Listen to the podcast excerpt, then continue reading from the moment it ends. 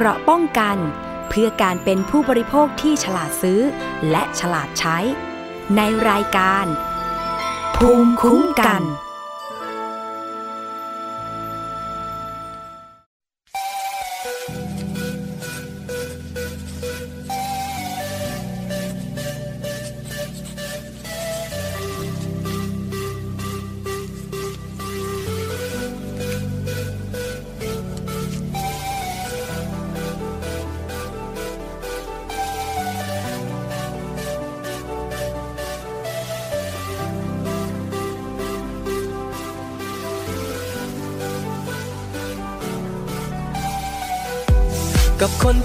มันหมดใจ เมื่อหมดเวลาก็ไป จะเศร้ากันไปทำไมมันไม่ได้มีใครตาย เคยใช้ชีวิตแบบไหนก็ทำมันไปแบบนั้น เพราะความรู้สึกของเราตอนนี้นะมันไม่ต่างมันก็เป็นวัฏจักรเดิมพอได้กันแล้วก็ต่างคนก็ต่างเมินไม่แค่ใครแล้วก็ต่างคนก็ต่างเดิน จะไปทางไหนให้ไปเถอะไปเลยเชิญแก้วนี้ให้รักหวยแตก จะเมามันก็ไม่แปลก จะคุยค่อยคุยตอนเช้าตอนนี้เมา ก็แค่ความโสดมันก็มาอีกครั้ง ไม่มีเขาก็ไม่ตายตัวฉันเชื่อไว้อย่างนั้นจะล้อมกันไปคืนนี้จัดกันไปให้พอดี แล้วเริ่มใหม่วันพรุ่งนี้ทำให้ดีกว่าที่เคย ก็แค่ความโสดมันมาหาอีกครั้ง ถ้าคนมันรักเราจริงคงไม่ทิ้งไปอย่างนั้น จะคิดมาไปทำไมเราทุกคน คนคิดจริงต้องมีสักวัน หน้าหนาวเข้ามาในสีห้องหัวใจยังว่างกระโสดอีลีบ่แม่นเศรษฐีหัวใจห่างห่างๆถึกกินถึกวาง สิมีผู้ใดมาเอาใจไปรักษาจะถามหอดความเราพอไอ้บ่เคยเป็นรองใครบ่เคยที่ไปเสียแต่ที่ผ่านมาก็ถือ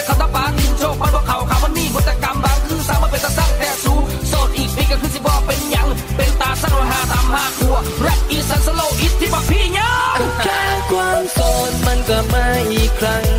ไม่มีเขาก็ไม่ตายตัวฉันเชื่อไว้อย่างนั้นจะล้อมกันไปคืนนี้จัดกันไปให้พอดี แล้วเริ่มใหม่วันพรุ่งนี้ทำให้ดีกว่าที่เคย ก็แค่ความโสดมันมาหาอีกครั้ง ถ้าคนมันรักเราจริงคงไม่ทิ้งไปอย่างนั้น จะคิดมากไปทำไมเราทุกคนก็เหมือนกัน สดไปสักหนึ่งปีรอให้ใจคนที่จริงต้องมีสักวัน ต้องมีสักคนที่พร้อมจะอยู่เคียงข้างเรา ถึงแม้ว่าตอนนี้จะยังไม่เห็นแม้เพียงเงา ในวันที่เราเสียใจ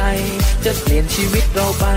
แค่ว่าตอนนี้มันพอแต่เธอต้องเริ่มต้นใหม่ก็เจ็บน้ำตาเสียก็ลุกขึ้นมาเด้งมาโยกย้ายให้คนที่ตายจากใจเด้งวันเวลาจะเป็นตัวบอกทุกอย่างว่าคนคนนั้นคือคนที่ใช่และพร้อมจะเดินร่วมทางจะไม่มีวันที่เธอต้องกลับมาเสียใจเหมือนในวันเดิมที่พลาดแต่เพราะเขาเป็นครึ่งชีวิตที่เข้ามาคู่กันจนวันสุดท้ายแค่เขาบอหักบอสนบอแค่บอได้ใส่ใจ แค่คนใจร้ายบอหักกันจริงมาทิ้งมาป่าหลอกลวงแล้วก็หายไป อย่าไปสนอย่าไปแคร์อย่าไปใส่ใจ ยกแก้วมันฉลองดีใจ nobody ใครตะโกนในดังๆกูยังไม่ตาย ก็แค่ความโสดมันก็มาอีกครั้ง ไม่มีเขาก็ไม่ตายตัวฉันเชื่อไว้อย่างนั้นจะล้องกันไปคืนนี้จัดกันไปให้พอดี แล้วเริ่มใหม่วันพรุ่งนี้ทำให้ดีกว่าที่เคย ก็แค่ความโสดมันมาหาอีกครั้ง ถ้าคนมันรักเราจริงคงไม่ทิ้งไปอย่างนั้น จะคิดมากไปทำไม เราทุกคนก็เหมือนกัน ลองโสดไปสักหนึ่งปี รอให้ใจคนที่จริงต้องมีสักวัน สวัสดีค่ะคุณผู้ฟังคะต้อนรับเข้าสู่รายการภูมิคุ้มกันรายการเพื่อผู้บริโภคกันอีกเช่นเคยนะคะ ดิฉันชนะทิพไพรพงศ์ดำเนินรายการอยู่เป็นเพื่อนคุณผู้ฟังที่วิทยุไทย PBS www.thaipbsradio.com แล้วก็ฟังจากวิทยุชุมชนที่เชื่อมโยงสัญญาณอยู่ในขณะนี้นะคะ ไม่ว่าจะเป็นวิทยุชุมชนปฐมสาครจังหวัดสมุทรสาคร FM 106.25เมกะเฮิรตซ์วิทยุชุมชนคนเมืองลี้จังหวัดลำพูน FM 103.75เมกะเฮิรตซ์วิทยุชุมชนวัดโพธิ์บัลลังก์จังหวัดราชบุรี FM 103.75เมกะเฮิรตซ์วิทยุชุมชนคนหนองหญ้าไซจังหวัดสุพรรณบุรี FM 107.5เมกะเฮิรตซ์วิทยุชุมชนเทศบาลทุ่งหัวช้างจังหวัดลำพูนค่ะ FM 106.25เมกะเฮิรตซ์และวิทยุชุมชนคนเขาวงจังหวัดกาลสิน FM 89.5เมกะเฮิรตซ์เป็นไงบ้างคะคุณผู้ฟัง ช่วงนี้ก็คงจะเป็นช่วงที่หลายท่านนั้น ตั้งหน้าตั้งตาทำงานนะคะ แล้วก็เคลียร์งานกัน ก็ขอให้กำลังใจทุกท่านด้วยก็แล้วกันค่ะ ประเด็นที่เราจะพูดคุยกันในวันนี้นะคะ เกี่ยวเนื่องจากสถานออกกำลังกาย True Fitness นะคะคุณผู้ฟัง คงจะทราบข่าวกันแล้วใช่ไหมคะว่า True Fitness เนี่ยทยอยปิด แล้วก็ทำให้ผู้ที่เสียเงินสมัครเป็นสมาชิกเพื่อไปใช้บริการออกกำลังกายเนี่ยนะคะ ไม่สามารถไปใช้บริการได้ จากตอนแรกที่ทยอยปิดไป 1สาขา2สาขา แต่สุดท้ายตอนนี้ค่ะ ปิดทุกสาขาแล้ว กลุ่มผู้เสียหายที่เป็นสมาชิกของ True Fitness ก็ได้เข้าไปแจ้งความกับตำรวจแล้วด้วย หลังจากที่ True Fitness ปิดตัวลง ไม่มีการแจ้งเตือนสมาชิกนะคะ ส่งผลให้สมาชิกส่วนใหญ่ที่จ่ายค่าบริการล่วงหน้า ไม่ได้ใช้บริการครบตามกำหนด เราจะไปสอบถามผู้เสียหายค่ะ ว่าเขาได้ไปเป็นสมาชิก ที่สาขาไหน จ่ายเงินไปเท่าไหร่ และความเดือดร้อนความเสียหายที่มีเป็นจำนวนเท่าไหร่นะคะ ไปฟังเสียงของผู้เสียหายท่านแรกค่ะ คุณพรนะคะ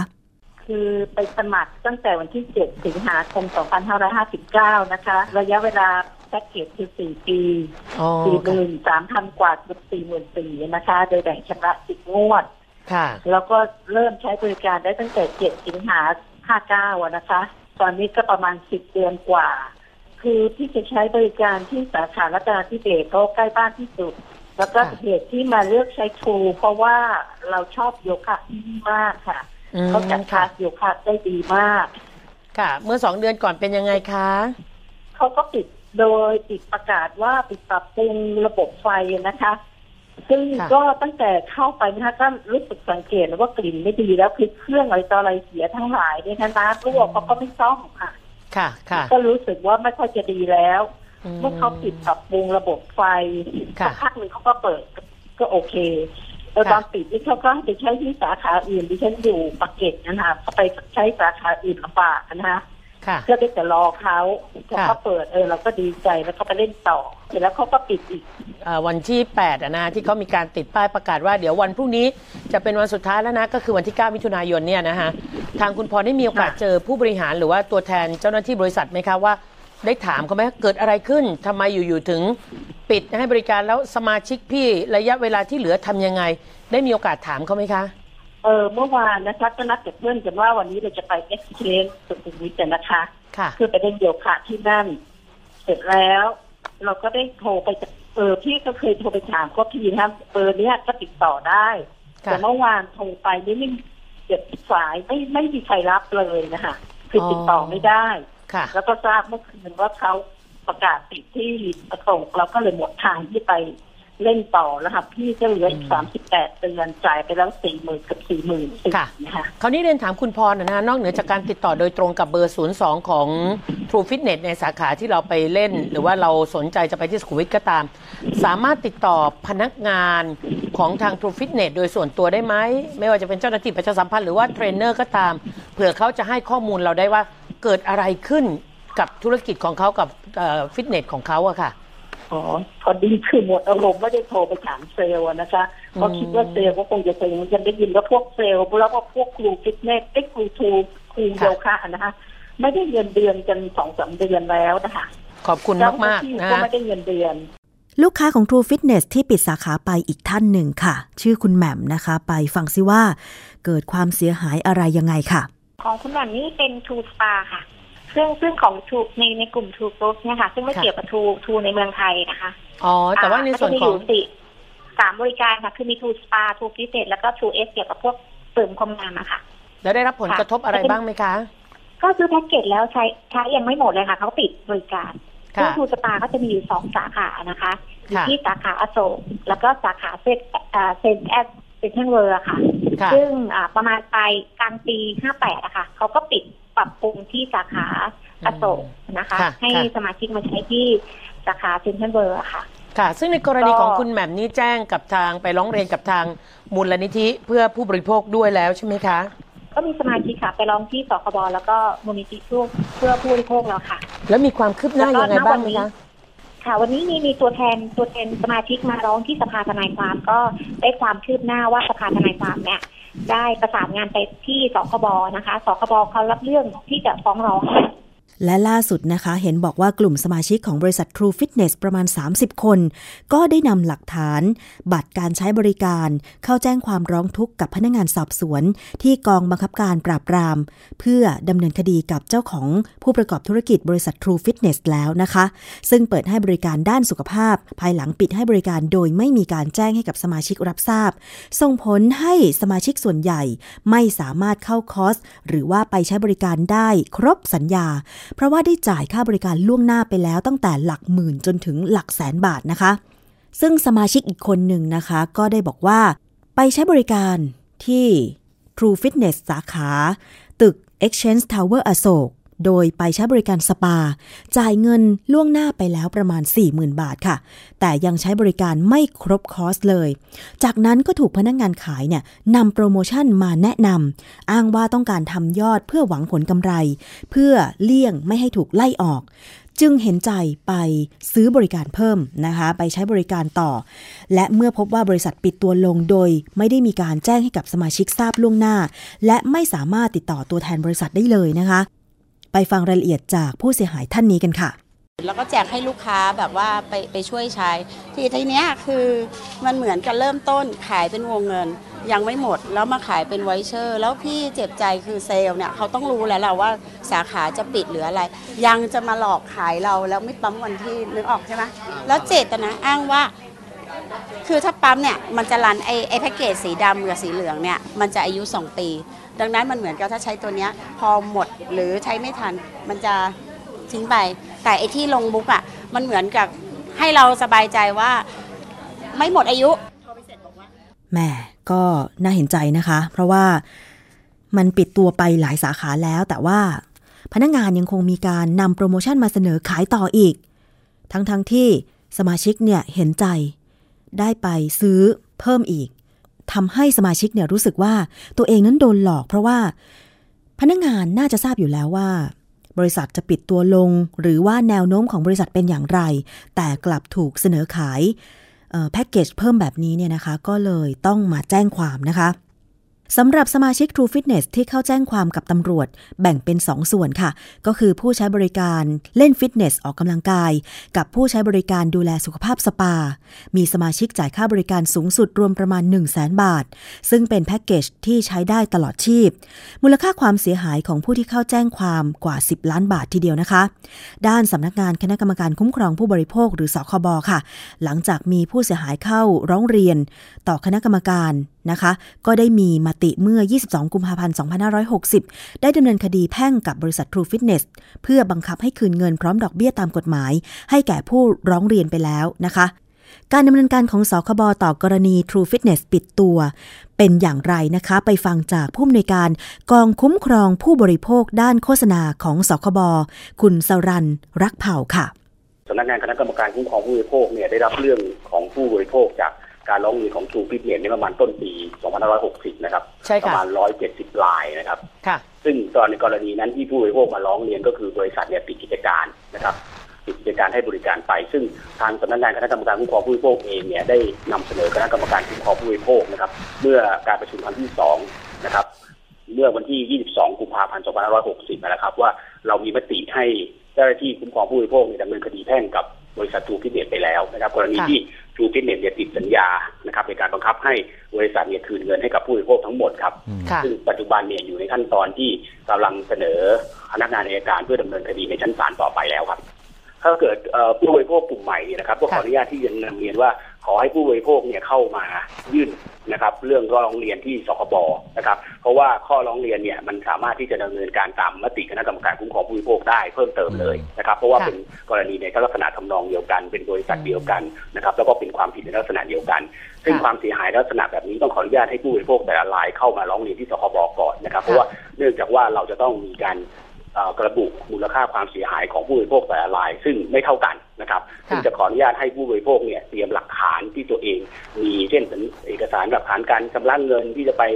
เอ่อลงทะเบียนไว้กับทาง Pro Fitness นะครับ หรือว่าสำเนาเอกสารการโฆษณาสำเนาบัตรประชาชนพวกเนี้ยนะครับ เข้ามายื่นได้ยื่นได้ที่สคบเพื่อเราจะได้ดำเนินการรวบรวมส่งให้ทางอายการเพื่อฟ้องคดีรวมกับคราวที่แล้วที่เราฟ้องไปเมื่อวันที่ 22 กุมภาพันธ์ 2560 ครับ คือวันพุธนี้เนี่ยก็คือว่าเราจะมีเราเรื่องข้อเท็จจริงเข้าไปเพิ่มเติมเพราะว่าครั้งแรกในการประชุมครั้งที่วันที่ 22 กุมภาพันธ์ที่ผ่านมาเนี่ยเรามีมติตามคณะกรรมการคุ้มครองผู้บริโภคเพื่อใช้มาตรา 39 ของพรบคุ้มครองผู้บริโภคปี 22 นะครับเพื่อที่จะบังคับให้อาบริษัทเนี่ยคืนเงินให้กับผู้บริโภคทั้งหมด แต่ค่ะคราวนี้วันพุธนี้ก็คือเราจะเพิ่มในการขอให้มีมติในเรื่องของการใช้มาตรา 42 ของวิธีพิจารณาคดีผู้บริโภค เพื่อเรียกค่าเสียหายในเชิงลงโทษกับบริษัท True Fitness เนื่องจากว่าเป็นลักษณะของการกระทำที่ไม่สุจริตนะครับเป็นการปิดหนีผู้บริโภค ก็จะเรียกในมาตรานี้ แล้วก็เราจะเสนอคณะกรรมการเพื่อใช้มาตรา 44 ของพรบวิธีพิจารณาคดีผู้บริโภคเพื่อให้กรรมการบริษัทนะครับของ True Fitness ทั้งหมดเนี่ยมาที่เป็นคนควบคุมการดำเนินงานของบริษัท True Fitness เนี่ยเข้ามาร่วมที่จะต้องรับผิดนะครับในค่าความเสียหายกับผู้บริโภคทั้งหมดด้วยครับ ก็คงจะต้องมาตามความคืบหน้ากัน จะเป็นอย่างไรต่อไปในเมื่อสคบบอกว่าจะมีการประชุมพูดคุยกันอีกครั้งหนึ่งนะคะ แต่สำหรับผู้เสียหายค่ะใครที่ไปเสียค่าสมัครเป็นสมาชิกของ True Fitness แล้ว ปรากฏว่า ปิดทุกสาขาแบบนี้ไปใช้บริการไม่ได้ อยากจะเรียกร้องขอเงินคืน แล้วก็ดำเนินการตามกฎหมายเนี่ยนะคะ สามารถที่จะไปร้องเรียนได้ที่สำนักงงานคณะกรรมการคุ้มครองผู้บริโภคหรือสคบค่ะ สายด่วนนะคะ หมายเลขโทรศัพท์1166 นะคะ 1166 หรือว่าจะเดินทางไปแจ้งที่สคบด้วยตัวเองก็ได้ค่ะ ตั้งอยู่ที่ศูนย์ราชการเฉลิมพระเกียรติ ถนนแจ้งวัฒนะนะคะ ในส่วนของการดำเนินการตามกฎหมาย ตรงนี้มีข้อกฎหมายว่าอย่างไรค่ะ เราจะไปฟังจากทนายความนะคะ อาจารย์ปรเมศวร์อินทรชุมนุม รองอธิบดีอายการสำนักงานชี้ขาดคดีอายการสูงสุดค่ะ ต้องแนะนำคนประกอบธุรกิจประเภทนี้ก่อน ถ้าเช่าที่เขาแล้วจะย้ายเนี่ยต้องบอกล่วงหน้าพูดง่ายๆอย่างน้อยก็สักเดือนหนึ่งเดือนหนึ่งแล้วต้องถามเขาด้วยว่าเขาไปเขาจะใช้ไปที่ใหม่นี่ไปสะดวกไหมใช่จะยินยอมไหมค่ะถ้าไม่ยินยอมก็ต้องคืนทั้งหมด เพราะถือว่าผิดสัญญากันอ่าแต่ถ้าเขายินยอมเพราะตอนที่เขาเขามาซื้อบริการฟิตเนสเนี่ยเขาอยากได้ตรงนี้ ใกล้บ้านเขาใกล้ใกล้บ้านที่ทำงานอ่เขาอันเนี้ยค่ะเนี่ยนะครับ เพราะฉะนั้นเวลาต่อจากนี้ไปคนที่จะไปซื้อบริการพวกนี้ต้องถามก่อนนะ ถามเลยนั้นจะย้ายหรือไม่ย้าย กรณีของสถานออกกำลังกาย True Fitness นั้นไม่ใช่ครั้งแรกที่เกิดความเสียหายขึ้นนะคะ ก่อนหน้านี้ก็คือ California Valve ซึ่งตอนนี้เนี่ยก็ยังคงอยู่ในขั้นตอนของการดำเนินการทางกฎหมายกันอยู่ เพราะฉะนั้นตรงนี้จึงถือว่าเป็นสิ่งที่ผู้บริโภคอย่างเราๆ ท่านๆ ต้องระมัดระวังกันเป็นอย่างมาก เมื่อจะไปซื้อแพ็กเกจสถานออกกำลังกาย สปา หรือแม้แต่สถานที่ออกกำลังกายที่ไหนก็ตาม ต้องดูเรื่องของสัญญาให้ดีนะคะ ซึ่งสคบเขาดูแลควบคุมสัญญา เรื่องของสถานออกกำลังกายด้วย คือห้ามเซ็นสัญญา หรือซื้อบริการแพ็กเกจเนี่ยเกิน 1 ปีค่ะ เพราะว่าที่ผ่านมามันมีกรณีที่ว่า สามารถเป็นสมาชิกได้ตลอดชีวิตด้วย ค่าสมาชิกเท่านั้นเท่านี้ ซึ่งจริงแล้วเนี่ยเมื่อมีการปิดตัวลงแบบนี้ทำให้ลูกค้าเสียเปรียบใช่ไหมคะ เพราะฉะนั้นเรื่องของสถานออกกำลังกายฟิตเนสเนี่ย สคบจึงต้องเข้ามาควบคุมสัญญาโดยกำหนด ไม่ให้มีการเซ็นสัญญาการเป็นสมาชิกเกินกว่า 1 ปีค่ะ เพราะฉะนั้นดูให้ดีค่ะ ถ้ามีสถานออกกำลังกายหรือฟิตเนสแห่งไหน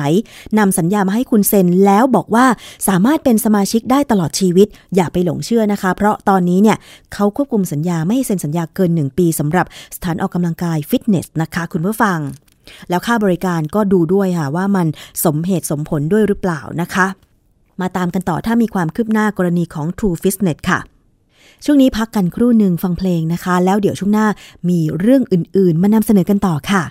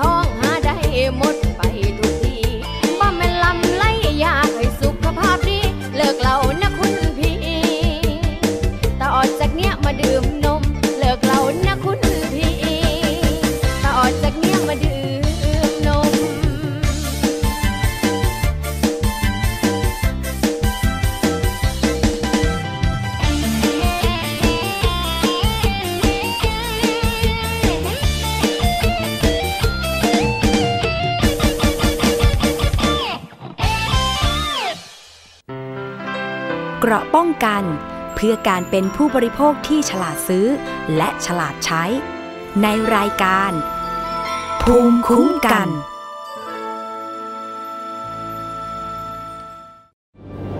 มันคือภัยเงียบอันน่าสะพรึง ซึ่งคนไทยทุกคนควรรับรู้ ทุกวันนี้กรุงเทพมหานครต้องใช้กำลังคนมากมายในการเก็บขยะมากถึง 8,500 ตันต่อวัน เป็นถุงพลาสติกถึงร้อยละ21 หรือ 1,800 ตันต่อวัน กลายเป็นกองขยะถุงพลาสติกประมาณ 73,036 ล้านใบต่อปี ลองคิดดูว่า ถุงพลาสติกหนึ่งใบ ต้องใช้เวลาย่อยสลาย 450 ปี ที่เหลือจะใช้เวลาอีกนานเท่าใด และเมื่อเผาถุงพลาสติกจะเกิดเป็นมลภาวะทางอากาศมากมาย ทำให้โลกร้อน และยังทำให้เกิดสารไดออกซิน ซึ่งเป็นสารก่อมะเร็ง รู้อย่างนี้แล้ว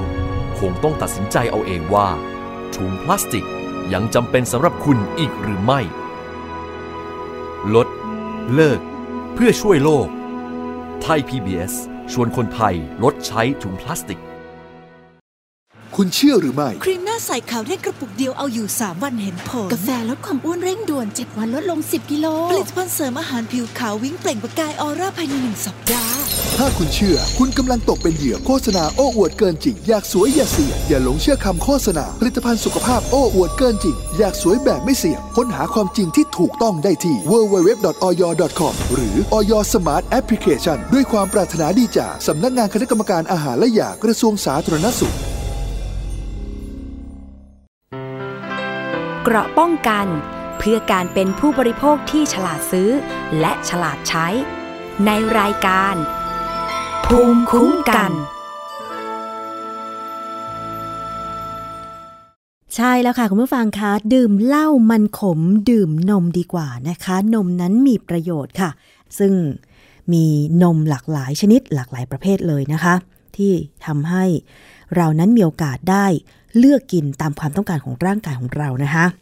ท่านที่ต้องการลดน้ำหนัก ต้องขอย้ำอีกครั้งหนึ่งค่ะว่า ไม่ควรกินยาลดน้ำหนัก อาหารเสริมที่โฆษณาว่าควบคุมน้ำหนักไม่ควรนะคะ มีข้อมูลจากนิตยสารฉลาดซื้อค่ะ เป็นสรุปความเคลื่อนไหว เรื่องอาหารเสริมกาแฟลดน้ำหนัก ที่แอบใส่ยาอันตรายเพียบเลยนะคะ คุณผู้ฟัง เฉพาะสถิติเดือนพฤษภาคม 2560 เนี่ยนะคะ กรมวิทยาศาสตร์การแพทย์ ร่วมกับสำนักงานคณะกรรมการอาหารและยา แล้วก็หน่วยงานต่างๆ ค่ะ เฝ้าระวังการใช้ยาแผนปัจจุบันในอาหาร โดยเฉพาะในตัวอย่างกาแฟสำเร็จรูปชนิดผง ผลิตภัณฑ์เสริมอาหาร เครื่องดื่ม ซึ่งพบเห็นมีการจำหน่ายอยู่มากมายตามสื่อสังคมออนไลน์นะคะ รวมทั้งสิ้น 1,603 ตัวอย่างค่ะ มีผลการตรวจสอบของออยของกรมวิทยาศาสตร์การแพทย์ด้วยนะคะ พบกลุ่มตัวอย่างกาแฟสำเร็จรูปชนิดผงจำนวน 462 ตัวอย่าง มีการปนเปื้อนของยากลุ่มที่รักษาโรค หย่อนสมรรถภาพทางเพศร้อยละ 26.2นอกจากนี้ค่ะ ยังพบยาลดความอ้วนร้อยละ 13.7 และกลุ่มยานอนหลับร้อยละ 0.5 ค่ะ ส่วนตัวอย่างผลิตภัณฑ์เสริมอาหารจำนวน 1,034 ตัวอย่าง ก็พบกลุ่มยา รักษาโรคหย่อนสมรรถภาพทางเพศ ทั้งแบบยาชนิดเดียวและ 2 ชนิดรวมกัน มากถึงร้อยละ 42.9 รวมทั้งกลุ่มยาลดความอ้วน ยาระบาย และยาลดความอยากอาหาร นอกจากนี้นะคะยังพบกลุ่ม ยาอันตรายอย่างสเตียรอยแล้วก็ไซบูทรามีนด้วยค่ะ ผลิตภัณฑ์อาหารไม่ใช่ยารักษาโรคค่ะ ไม่มีผลทางการบำบัดบรรเทา หรือรักษาอาการเจ็บป่วยจากโรคภัยไข้เจ็บใด ๆ ทั้งสิ้น อาหารที่มีการผสมยาแผนปัจจุบันจึงถือเป็น อาหารไม่บริสุทธิ์ ผิดกฎหมาย รวมทั้งยังอาจเป็นอันตรายต่อผู้รับประทาน รุนแรงถึงขั้นเสียชีวิต อย่างเช่น กลุ่มยารักษาโรคหย่อนสมรรถภาพทางเพศนะคะ อาจจะก่อให้เกิดปัญหาเกี่ยวกับระบบหลอดเลือดและหัวใจทำให้หัวใจวาย เส้นโลหิตในสมองแตก ความดันโลหิตสูง ส่วนสารไซบูทรามินที่เป็นสารอันตราย แต่ผู้ผลิตที่ไม่หวังดีค่ะ ชอบเอามาใส่ในผลิตภัณฑ์ลดน้ำหนักทำให้มีผลต่อการเกิดโรคหัวใจวาย และเส้นโลหิตในสมองแตก อย่าทานเป็นอันขาดนะคะ คุณผู้ฟังสำหรับยาลดความอ้วนความอยากอาหารอะไรต่างๆเนี่ย เขามักจะลักลอบผสมสารอันตรายที่ชื่อว่าไซบูทรามีน มันจะไปกดไปบีบไปทำอะไรให้แบบหัวใจเราผิดปกตินะคะ อาจจะช็อกหัวใจวายได้ค่ะ มาถึงเรื่องสุขภาพอีกเรื่องหนึ่งนะคะ เกี่ยวกับร่างกฎหมายหลักประกันสุขภาพแห่งชาติค่ะ ที่ทางสปสชนะคะ เปิดรับฟังความคิดเห็นประชาชนในพื้นที่ต่างๆ แต่เห็นบอกว่ามีการ walk out จากเวที ที่รับฟังความคิดเห็นนะคะ แล้วก็มีข้อท้วงติงหลาย ๆ เรื่องด้วยกันนะคะ มีความคืบหน้าว่าคณะกรรมการพิจารณาร่างกฎหมาย หลักประกันสุขภาพแห่งชาติค่ะ ได้ชี้แจงถึงเหตุผลการจัดเวทีประชาพิจารณ์ประชาชน 4 ภาค ในการแก้ไขร่างกฎหมายดังกล่าว เพื่อรับฟังทุกความคิดเห็น โดยเชื่อว่าการเดินออกจากห้องประชุมของเครือข่ายคนรัก หลักประกันสุขภาพภาคใต้และภาคเหนือ ไม่มีเจตนาขัดขวางการทำประชาพิจารณ์นะคะ ขณะที่ชมรมแพทย์ชนบท ออกแถลงการเรียกร้องให้นายกรัฐมนตรี ยุติการแก้ไขกฎหมายหลักประกันสุขภาพแห่งชาติ เพราะอาจจะขัดกับรัฐธรรมนูญในมาตรา 77 โดยเสนอให้นำข้อมูลวิชาการที่เคยศึกษาก่อนหน้านี้ มาเป็นแนวทางในการปฏิรูป ระบบหลักประกันสุขภาพแห่งชาติค่ะ ชมรมแพทย์ชนบทออกแถลงการฉบับที่ 1 ถึงนายกรัฐมนตรี โดยขอให้ยุติการแก้ไขร่างกฎหมายหลักประกันสุขภาพแห่งชาตินะคะ เนื่องจากอาจจะขัดกับมาตรา 77 ของรัฐธรรมนูญ เพราะแอบยกร่างแก้ไขกฎหมายใน 14 ประเด็นแล้วเสร็จก่อนที่จะมีการทำประชาพิจารณ์4ภาค สะท้อนให้เห็นถึงความไม่โปร่งใส ผิดขั้นตอนกฎหมาย และเนื้อหาการแก้ไขกฎหมายที่ซ่อนเร้นแอบแฝง ซึ่งจะเป็นต้นเหตุความขัดแย้งในสังคมค่ะ และขอให้แก้ไขกฎหมายที่อยู่ในกรอบ 6 ข้อของคำสั่งหัวหน้าคอสชที่ 37ทับ2559 ที่เป็นที่ยอมรับของทุกฝ่าย และสุดท้ายควรนำข้อเสนอปฏิรูป หลักประกันสุขภาพของคณะกรรมการวิชาการ ชุดศาสตราจารย์อัมมาสยามวาลา และคณะของศาสตราจารย์นายแพทย์พิรม กมลรัตนกุล เป็นเนื้อหาประเด็นการแก้ไขกฎหมายดังกล่าวต่อไป ขณะที่นายแพทย์มรุตจิระเศรษฐศิริโฆษกคณะกรรมการพิจารณา ร่างกฎหมายหลักประกันสุขภาพแห่งชาติ ชี้แจงความจำเป็นที่ต้องปรับแก้ร่างกฎหมายหลักประกันสุขภาพแห่งชาติ 2545 เนื่องจากกฎหมายฉบับเดิมใช้มานานกว่า 15 ปี และพบข้อขัดข้องหลายอย่างค่ะ จึงต้องปรับแก้ให้เกิดความทันสมัย และสอดรับกับแนวทางการแก้ไขปัญหา หลังจากคณะรักษาความสงบแห่งชาติหรือคอสช ใช้มาตรา 44 เพื่อแก้ไขการเบิกจ่ายของกองทุนหลักประกันสุขภาพแห่งชาติ พร้อมยืนยันว่าสิทธิประโยชน์ของประชาชนเท่าเดิม และจะเพิ่มขึ้นด้วย ส่วนกรอบรายละเอียด 14 ประเด็นที่ยังมีความกังวลใจจากภาคประชาชน อย่างเช่น การร่วมจ่ายค่าบริการ ก็ยืนยันว่าไม่มีการปรับแก้ เช่นเดียวกับการจัดซื้อร่วมยาหรือเวชภัณฑ์หรืออุปกรณ์ทางการแพทย์นะคะ เรื่องนี้กฎหมายเดิมไม่ได้กำหนดให้สำนักงานหลักประกันสุขภาพแห่งชาติ หรือสอปสช เป็นผู้ซื้อ แต่ที่ผ่านมา สปสชดำเนินการ ซึ่งยอมรับว่าเกิดประโยชน์จริง แต่ถูกทักท้วงว่าไม่สามารถทำได้ จึงต้องแก้ไขกฎหมาย เพื่อให้เกิดประโยชน์สำหรับประเทศ จึงตั้งคณะกรรมการต่อรองราคายาระดับชาติขึ้นมา เรื่องนี้ไปฟังเสียงของนายแพทย์มารุตค่ะต้องกลับเรียนว่าเราไม่ใช่ว่าจะเอามาทำเองโดยที่ไม่ไม่รู้เนื้อหาอย่างใหญ่อย่างใดนะครับ ก็ยังเชิญให้ทางสปสช ซึ่งเป็นหน่วยหลักซึ่งมีข้อมูลนะครับ มาทำการจัดซื้อยาร่วมเช่นเดียวกัน แล้วก็เป็นส่วนที่ต้องเรียกว่าเป็นประโยชน์เพิ่มขึ้นสำหรับประเทศไทยนะครับ ก็จะมีจำนวน การจัดซื้อยาแล้วก็เวชภัณฑ์ต่างๆเนี่ยเพิ่มขึ้น พวกเราก็กลัวอีกนะครับว่าเอ๊ะอย่างนี้มีการทุจริตจัดซื้อยาที่เกิดขึ้นเนี่ยจะเกิดขึ้นได้อีกไหมผมก็เรียนว่าตรงนี้ก็ขึ้นอยู่กับกระบวนการนะครับ ทางด้านผู้ช่วยศาสตราจารย์ทันตแพทย์วีรศักดิ์พุทธาสีคณะอนุกรรมการดำเนินงานประชาพิจารณ์ พิจารณาร่างก็บอกว่า กรณีที่ภาคประชาชนเดินออกจากห้องที่มีการจัดเวทีประชาพิจารณ์รับฟังความคิดเห็นนั้น ก็เข้าใจว่าภาคประชาชนไม่มีเจตนาขัดขวางการทำประชาพิจารณ์ เพียงแต่อาจจะไม่เข้าใจรายละเอียด ซึ่งคณะกรรมการก็ได้บันทึกการแสดงออกดังกล่าวไว้เป็นรายละเอียดค่ะ โดยยืนยันว่าเปิดกว้างรับฟังความคิดเห็นรอบด้าน ผ่านการแสดงความคิดเห็น 3 รูปแบบก็ได้แก่ ทางเว็บไซต์รับฟังความคิดเห็นกฎหมายไทยนะคะ www lawamendment.go.th จนถึงวันที่ 19 มิถุนายนนี้ ช่องทางที่ 2 ก็คือเวทีเสวนาแลกเปลี่ยนความเห็นสาธารณะ ของเครือข่ายทุกภาคส่วน ในวันที่ 20 ถึง 21 มิถุนายนนี้ และเวทีประชาพิจารณ์ประชาชน 4 ภาค ซึ่งยังคงเหลืออีก 2 เวทีก็คือที่จังหวัดขอนแก่นและกรุงเทพมหานคร ในวันที่ 17-18 มิถุนายนนี้ตามลำดับค่ะจากนั้นนะคะจะรวบรวมเสนอรัฐมนตรีว่าการกระทรวงสาธารณสุข ในวันที่ 17 กรกฎาคม 2560 เพื่อเสนอคณะรัฐมนตรีต่อไป นี่คือความคืบหน้าเกี่ยวกับ การทำประชาพิจารณ์ร่างกฎหมาย หลักประกันสุขภาพแห่งชาตินะคะ ต้องติดตามกันต่อค่ะว่าสุดท้ายจะเป็นอย่างไรต่อไป เพราะว่าหลักประกันสุขภาพแห่งชาติเนี่ยมีประชาชนใช้สิทธิ์กันเป็นจำนวนมากเป็นอันดับหนึ่งเลยก็ว่าได้นะคะ อีกเรื่องหนึ่งค่ะคุณผู้ฟังมาดูกันที่เรื่องของรถโดยสารสาธารณะกันบ้าง หลังจากที่รถร่วมบริการสาย 207 ถูกยกเลิกสัมปทานไป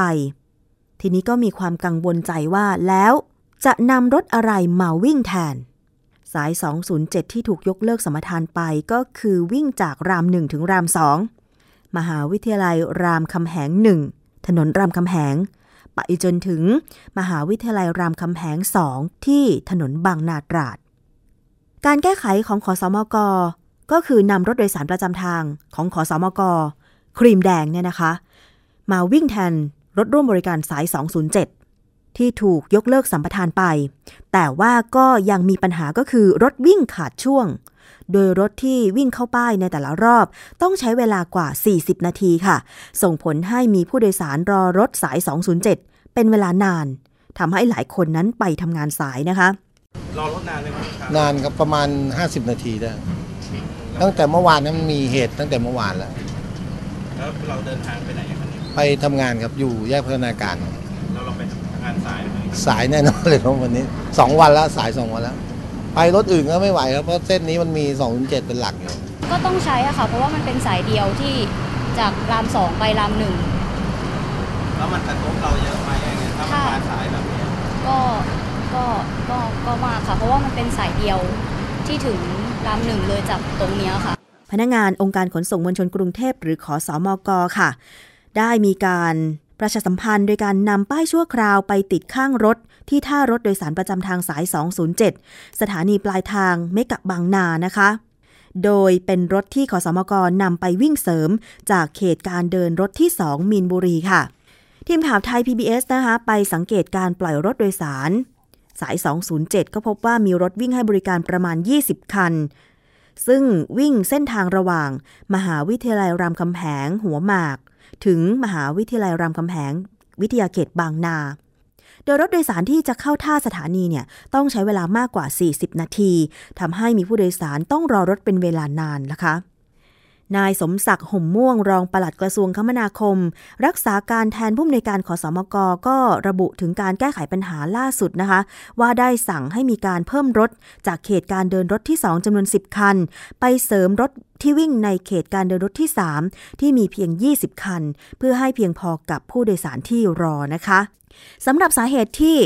รถร่วมบริการสาย 207 เดิม ต้องหยุดวิ่งบริการเพราะว่าถูกยกเลิกสัมปทาน เนื่องจากผิดนัดชำระหนี้กรณีอุบัติเหตุ ชดใช้ค่าสินไหมทดแทน แก่ครอบครัวของนางสาวปิยธิดาโชตมนัทที่ประสบอุบัติเหตุ ตกจากรถเมย์สาย 207 ซึ่งเป็นรถร่วมบริการ เมื่อปี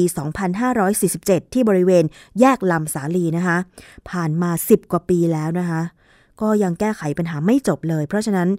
ขอสมกจึงต้องยกเลิกสัมปทาน รถร่วมบริการสาย 207 ไป แล้วก็นำรถของขอสมกไปวิ่งแทน ยังไงผู้โดยสารที่มีความจำเป็นจะต้องใช้สาย 207 เนี่ยนะคะ ก็คงจะต้องอดทนรอนิดนึง ซึ่งตอนนี้เนี่ยขอสมกก็นำรถเสริมเข้าไปวิ่งร่วมด้วยแล้วนะคะ ตอนนี้ก็น่าจะมีประมาณ 30 คันแล้วค่ะ อดใจรอสักนิดหนึ่งกันล้วกันนะคะ เพราะว่าแม่ก็อย่างที่เราๆท่านๆทราบนะคะ รถเมย์ในกรุงเทพปริมณฑลเนี่ย คือนอกจากจำนวนรถที่ไม่พอแล้วการจราจรก็ติดขัดอีกด้วยนะคะบางทีรถอาจจะแบบแบ่งช่วงกันออกในเวลาที่เหมาะสมแล้วล่ะ แต่เผอิญว่าไปติดอยู่บนท้องถนนทำให้ไปถึงป้ายที่คุณรอเนี่ยช้านะคะ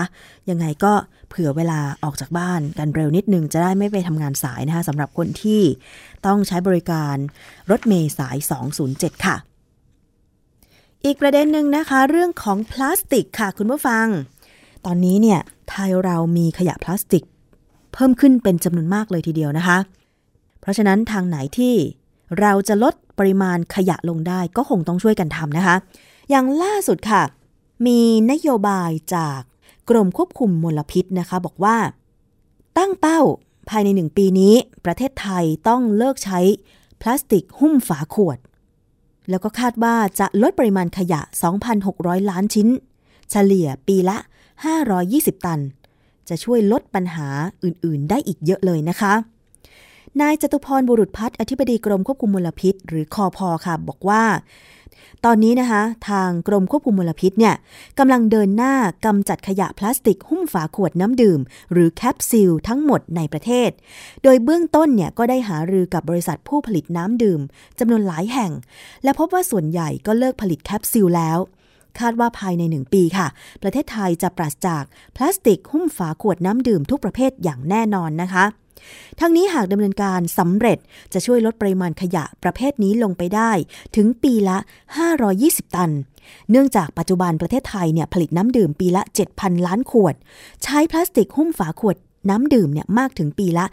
2,600 ล้านชิ้น ก็มีความยาวประมาณ 260,000 กิโลเมตรเลยทีเดียวนะคะ คิดเป็นความยาวรอบโลกนี่ก็คือ โอ้โห ได้ 6.5 รอบนะนะคะ ซึ่งอธิบดีกรมควบคุมมลพิษก็บอกว่า พลาสติกหุ้มฝาขวดเนี่ยไม่เกี่ยวข้องกับความสะอาดของน้ำดื่ม ความสำคัญจึงอยู่ที่ ฝาปิดขวดที่แน่นสนิทนะคะ โดยพลาสติกที่หุ้มฝาขวดน้ำดื่มเนี่ยมีผลกระทบร้ายแรงต่อสิ่งแวดล้อมเป็นอย่างมาก โดยเฉพาะปัญหาโลกร้อน เพราะเป็นขยะที่ย่อยสลายยากและไม่มีประโยชน์ เบื้องต้นค่ะ กรมควบคุมมลพิษ จะนำร่องในพื้นที่อุทยานแห่งชาติทั่วประเทศ และห้องประชุมประจำกระทรวงหรือหน่วยงานต่างๆ ก่อนพลาสติกหุ้มฝาขวดน้ำดื่มมีขนาดเล็กแล้วก็เบามากนะคะ ง่ายต่อการ แกะแล้วก็ทิ้งกระจัดกระจายลงในสิ่งแวดล้อมทั้งบนบกแล้วก็ในทะเล ยากต่อการจัดเก็บ และไม่คุ้มทุนที่จะนำมารีไซเคิลด้วย ส่งผลให้เกิดปัญหาการอุดตันตามท่อระบายน้ำและมีบางส่วนเนี่ยไหลลงสู่ทะเล จนสัตว์ทะเลนั้นกินเข้าไปแล้วตายเป็นจำนวนมาก คงจะเคยได้ยินข่าวนะคะว่าเต่าทะเลกินพลาสติกเข้าไปเยอะ เพราะบางทีมันก็แยกแยะไม่ออกมันก็คิดว่าเป็นอาหาร ยิ่งถ้าเป็นพลาสติก หุ้มฝาขวดน้ำดื่มที่มีขนาดเล็กเนี่ย มองยากจริง ๆ ขนาดคนบางทีแบบ เห็นแล้วยังเก็บไม่ได้เลยอะเพราะว่ามันซุกมันซ่อน มันอยู่ในซอกในหลืบเก็บไม่หมดจริง ๆ เพราะฉะนั้นเนี่ยถือเป็นการดีนะคะ ที่ต่อไปเราจะลดขยะพลาสติกหุ้มฝาขวดน้ำดื่มแบบนี้ได้นะคะ เอาใจช่วยด้วยก็แล้วกันนะคะ ซึ่งหลายท่านก็กำลังทำอยู่อย่างเช่น พยายามที่จะลดถุงพลาสติกลง พยายามที่จะเลิกใช้ ขวดพลาสติกลงแล้วก็หันมาใช้ขวดแก้ว ซึ่งสามารถนำกลับมาใช้ใหม่ หรือว่ากระป๋องน้ำที่ใส่น้ำแล้วก็เอาไปล้างแล้วไม่ใส่น้ำใหม่ได้ อันนี้ก็คงทนถาวร เราจะได้ช่วยๆกัน ปริมาณขยะจะได้ไม่ล้นโลกนะคะ คุณผู้ฟัง มาถึงเรื่องปิดท้ายในวันนี้ค่ะ เอาใจคุณผู้หญิงอีกแล้ว สวยด้วยแพทย์อย่างปลอดภัย ไหนๆคนเราก็ถือคติว่าไก่งามเพราะขนคนงามเพราะแต่งแล้ว แต่จะแต่งอย่างไรให้ปลอดภัยนี่สินะคะ จะทำศัลยกรรมอย่างไรให้ปลอดภัย ต้องสวยด้วยแพทย์อย่างปลอดภัยค่ะคุณผู้ฟัง รู้ก่อนศัลยกรรม ศึกษาข้อมูลเกี่ยวกับแพทย์แล้วก็สถานบริการที่จะไปใช้ให้มากที่สุดก่อน ซึ่งคุณสามารถตรวจสอบข้อมูลแพทย์ได้ที่เว็บไซต์ของแพทยสภานะคะ tmc.or.th/check_md นะคะ แล้วก็ ต้องทำเพราะเป็นความต้องการของตัวเองจริง ๆ ไม่ใช่ทำเพราะคนรอบข้างชวน หมอชวน หรือเห็นแก่โปรโมชั่น หรือเห็นเพราะราคาถูกจึงไปทำศัลยกรรม ไม่ใช่นะคะ บางคน ตัวเองก็ไม่ได้มีปัญหาหรอก จมูกก็โด่งพอดีอยู่แล้ว แต่เห็นเพื่อนไปทำโด่งโด่งแล้วเพื่อนก็บอกว่าโอ้โหฉันไปทำนะโห ถูกมากเลยดีมากเลย อะไรอย่างเงี้ย ชวนไปทำ จริงๆ แล้วตัวเองก็สวยอยู่แล้ว พอไปทำออกมา โอ้ บางคนก็กลับไม่พอใจที่ไปทำศัลยกรรมมาอีก เพราะฉะนั้นเนี่ย แต่ละคนมีความพอใจที่แตกต่างกัน เราต้องยึดตัวเราเองเป็นหลักนะคะ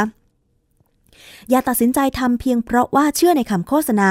เน้นหลักเลือกแพทย์และสถานพยาบาลที่ได้รับการรับรองตามมาตรฐานค่ะ ผู้ที่จะทำศัลยกรรมต้องมั่นใจว่าตัวเอง มีสุขภาพที่ดี ไม่ป่วยด้วยโรคที่มีความเสี่ยงต่อระบบภูมิคุ้มกันบกพร่อง อย่างเช่น โรคเอส เบาหวาน โรคไต เพราะมีความเสี่ยงที่แผลผ่าตัดจะหายช้า เสี่ยงต่อการติดเชื้อ หากจำเป็นต้องทำศัลยกรรม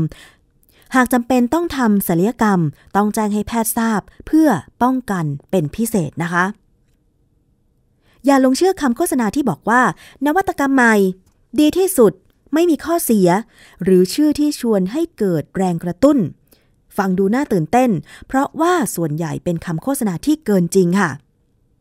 อย่าคิดว่าศัลยกรรมจะทำให้ทุกสิ่งทุกอย่างสมบูรณ์แบบ อย่างเช่น จมูกสวยตรงร้อยเปอร์เซนตาเท่ากันร้อยเปอร์เซนไม่มีแผลเป็นเลย อย่าไปเชื่อนะคะ เพราะว่าเราต้องเผื่อใจไว้ว่าความผิดพลาดอาจจะเกิดขึ้นได้นะคะ แล้วถ้าเกิด ทำศัลยกรรมแล้วเกิดความเสียหายล่ะทำอย่างไรดี เราก็ต้องร้องเรียนสิคะ 1. แจ้งความเพื่อลงบันทึกประจำวันที่สถานีตำรวจในพื้นที่ 2. ก็คือไปพบแพทย์เฉพาะทางที่โรงพยาบาล เพื่อตรวจอาการให้แพทย์ประเมินความเสียหาย และก็ค่ารักษาพยาบาลด้วย 3. ทำหนังสือแจ้งเรื่องร้องเรียนไปยังกรมสนับสนุนบริการสุขภาพ กระทรวงสาธารณสุข เพื่อขอให้ตรวจสอบมาตรฐานแล้วก็การให้บริการของสถานบริการเสริมความงามแห่งนั้นต้องทำเป็นหนังสือเป็นลายลักษณ์อักษรนะคะ 4. ทำหนังสือถึงผู้ประกอบการสถานพยาบาลเสริมความงามที่เราไปใช้บริการ เพื่อขอให้รับผิดชอบในความเสียหายที่เกิดขึ้น โดยจะส่งเป็นจดหมายลงทะเบียนแนบไปรษณีย์ตอบรับ อันนี้จะเป็นหลักฐานได้นะคะ 5 ก็คือ หากตกลงกันไม่ได้เนี่ย ผู้ได้รับความเสียหายมีสิทธิ์ในการฟ้องศาลเป็นคดีผู้บริโภคได้ อย่าลืมนะคะ ถ้าจะสวยต้องสวยด้วยแพทย์ เหมือนเพลงเพลงนี้ที่จะฝากทิ้งท้าย เพลงนี้ที่ฉันไม่ได้โฆษณาแต่อย่างใดนะคะ แต่ว่ามันเป็นเหมือนมุกของเพลงลูกทุ่งค่ะ ชื่อว่าสวยยันฮีนะคะ ดิฉันไม่ได้โฆษณาแต่อย่างใดเนาะแต่ว่ามันเป็นเพลงลูกทุ่งเพลงหนึ่ง เอาเป็นข้อคิดละกันเนาะว่า ใครจะทำศัลยกรรมเนี่ยทำได้แต่ว่าดูที่ตัวเองปลอดภัย แล้วก็ไม่เกินงบของตัวเองนะคะ วันนี้ขอบคุณมากเลยสำหรับการติดตามรับฟัง รายการภูมิคุ้มกัน ทางวิทยุไทย PBS www.thaipbsradio.com อย่าลืมกดถูกใจที่ Facebook ของเราด้วยนะคะ ค้นหาคำว่า Facebook วิทยุไทย PBS หรือ www.facebook.com/thaipbsradiofan วันนี้ดิฉันชนะทิพไพรพงศ์ลาไปก่อน ด้วยเพลงนี้ ให้เป็นข้อคิดสำหรับคนที่อยากจะสวยนะคะ สวยต้องปลอดภัยด้วย เอาละค่ะ ไปแล้ว สวัสดีค่ะ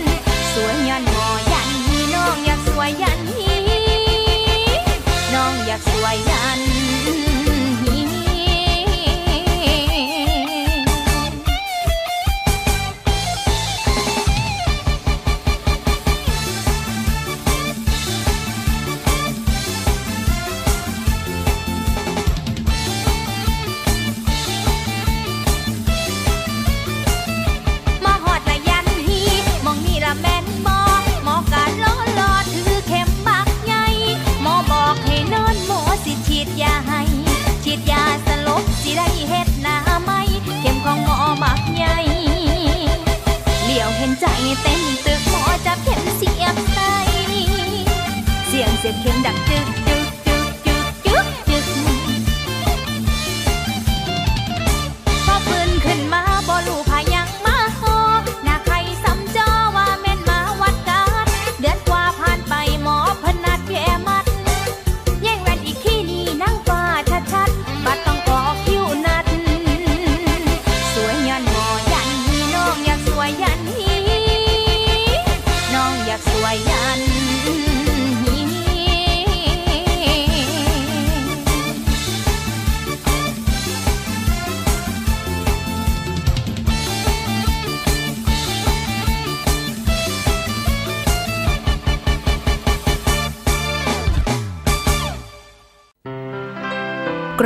กัน